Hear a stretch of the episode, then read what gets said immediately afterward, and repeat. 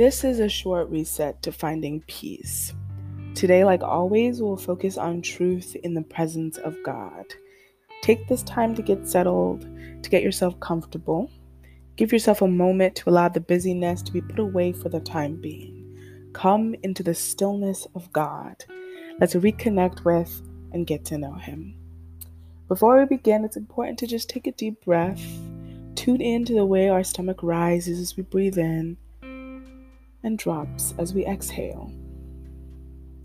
Focus on nothing but the room that you are in, the breath from your lungs, and the way God fills the room when we invite Him in. Today, I hope that you find some peace in your waiting, to be okay with sitting and preparing for what we have prayed for and what we have desired.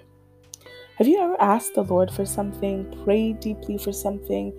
I think often about what we do in moments between a prayer and an answer, what our heart posture is, what we do with our minds, our hands, and our thoughts. My thoughts spend a lot of time complaining. I think that if I keep praying, keep fasting, keep thinking about it, then surely it will come faster. Surely the Lord will speed up delivery. One thing that I hold on to in those moments when my initial instinct is just to keep praying and hope that the Lord will speed up delivery is that I hold on to Habakkuk 2 3 which tells me that this vision is for a future time. It describes the end and it will be fulfilled. If it seems slow in coming, wait patiently, for it will surely take place. It will not be delayed. So, how do we shift from this passive heart posture to an expectant one? I wish this podcast was like a one stop shop where I tell you the secrets and you change the way that you seek and wait expectantly but there isn't a formula except for spending more time with God and being rooted in that. But these are three things or three ways to start trying to get yourself into the mode of expectant waiting. The first one is just to trust. Jeremiah 17 7 says, But blessed is the one who trusts in the Lord, whose confidence is in him. A lot of waiting apprehension comes from doubt we believe that the thing that we want, the desires that we have, and the prayers that we've prayed for won't actually happen. Be honest. We are scared that God won't come through, but we must remember that even in that moment, our confidence doesn't come from us, it comes from Him. He has done it all for us. So if the God of the heavens and the earth, the God of angels' armies, knew that you would abandon Him, but still sent his only son to die for you, why would you not trust him in this waiting? The second one is just to read some truth. When we are waiting, um, it is sometimes discouraging. We feel the discouraging thoughts and comparisons come into our lives, and those can turn us away from our goal. I know how easy it is for me to start to doubt the outcome, especially when the waiting is longer than what I'm used to.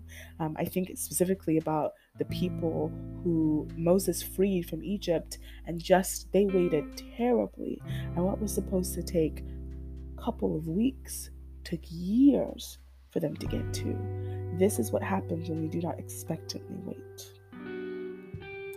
We tell ourselves things like maybe God isn't listening or he doesn't care. A lot of these thoughts come because we're not rooting ourselves every day in the truth. Ephesians 6:10 says, "Finally be strong in the Lord and in his mighty power. Put on the full armor of God so that you can take your stand against the devil's schemes. This means that when we root ourselves in God, when we remind ourselves of what we know to be true, then we can more readily stand against the devil's schemes.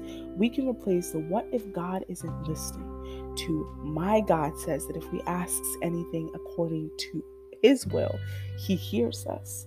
When we remind ourselves of these truths, waiting becomes easier.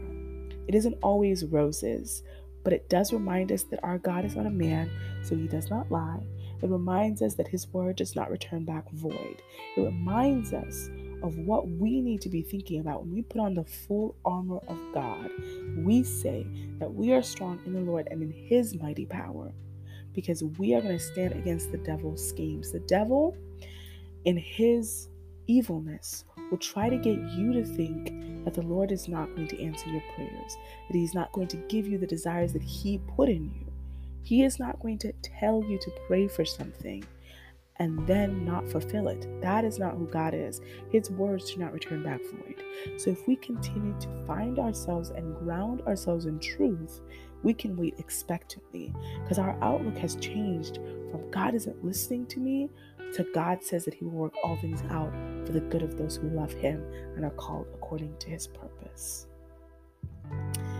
The last way uh, to really start to wait expectantly seems like a misnomer, but it is to serve others. When we are waiting, sometimes we make mistakes that allow us to be us focused. When we are waiting, we're thinking, when is it my turn? When is He going to answer my prayers? And we remember and we remind ourselves so much of us. We think too much of ourselves. And I remember in a in Acts, when Paul is speaking to the Ephesian leaders, he talks about how he does not know what will happen to him in Jerusalem, but he does know that he has to finish the course set for him by God and the ministry set for him. He says in Acts 20, verse 35, that above all, in working hard in this way, in the way of knowing that he has to finish this course set for him, we must help the weak and remember the words of the Lord Jesus, how he himself said, It is more blessed to give than to receive. Sometimes in your waiting season, the Lord just needs you to start to give more. The Lord needs you to stop being so self focused and start being serve focused. Start working on how to be the light of the world, the lamp, the salt of the earth. This is who the Lord has called you to be. When we are in a season of waiting, when we don't know what is next, when we don't know when that answer is going to come, we don't know even if it's going to come in the way that we want it to, when we find ourselves complaining, we should turn that energy into praising God. And the way to praise God is to do what He did. What He did was send His Son to die for us.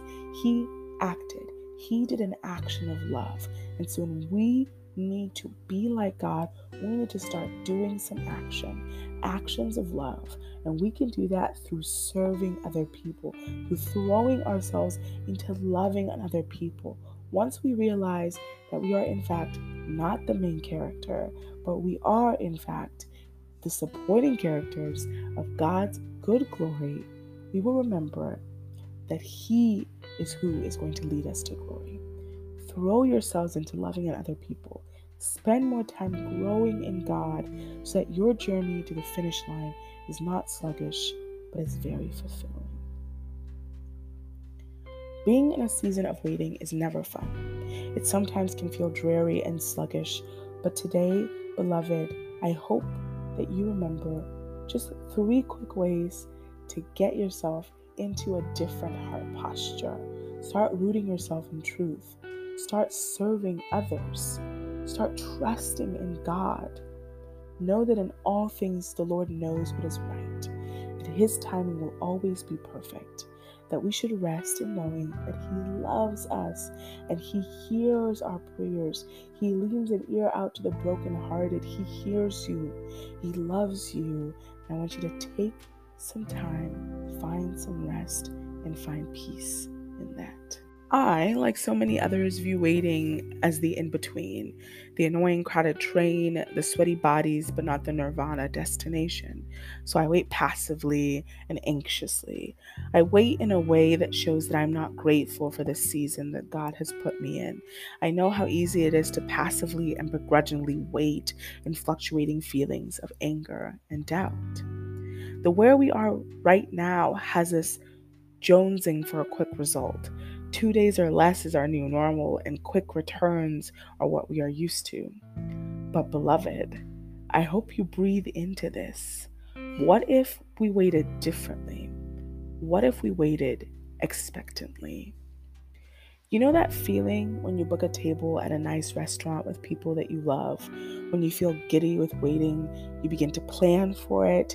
You maybe get yourself a nice new outfit, call out of work to prep for this really fancy dinner, you book a ride, maybe an Uber, a nice black car, set a music playlist for when you get ready.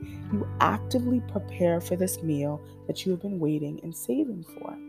And while we know that our destination is the meal with the love, we don't spend the wait in doubt. We don't sit on our hands hoping the meal comes through or hoping our loved ones remember.